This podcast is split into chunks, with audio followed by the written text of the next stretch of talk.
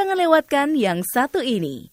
Acara belajar bahasa Inggris All About Idioms dari VOA Washington bersama Irna Sinulinga. Halo dan apa kabar semua sobat VOA? Di sini saya bersama Jonathan Evans.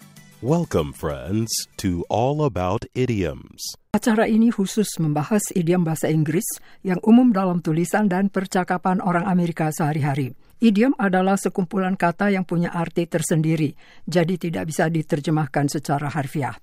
Oleh karena itu, jika seseorang memahami idiom yang jumlahnya ribuan, sering dinilai bahasa Inggrisnya setara dengan seorang native speaker. Salah satu idiom yang sering kita dengar atau baca adalah Jonathan. Bounced back, Irna. Sekali lagi.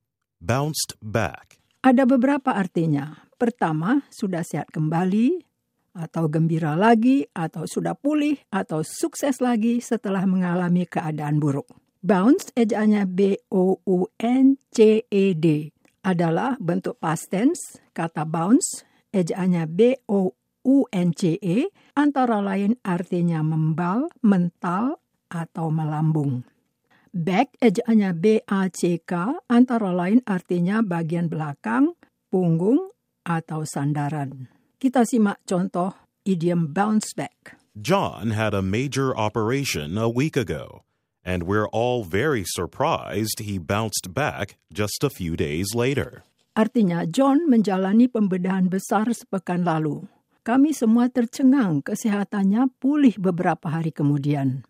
Arti kedua untuk idiom bounce back adalah pulih. Dalam contoh berikut, idiom ini kita gunakan dalam bentuk present tense. Jadi kata bounce, ejaannya B-O-N-C-E. Kita simak bersama. Nobody can predict when the world economy will bounce back after months of recession, not only in the US, but Europe and Asia as well. Artinya, tak seorang pun yang bisa memprediksi bila ekonomi dunia akan pulih kembali setelah resesi berbulan-bulan, bukan hanya di Amerika tetapi Eropa dan juga Asia. Kita simak contoh ketiga. Tom is sad about his girlfriend leaving him, but I'm sure he will bounce back. Artinya Tom sedih ditinggal pacarnya, tetapi saya yakin dia akan happy lagi seperti sedia kala. Idiom yang kita bahas tadi adalah Bounce back. Sekali lagi. Bounce back. hanya sekian untuk hari ini. So long, and thanks for listening.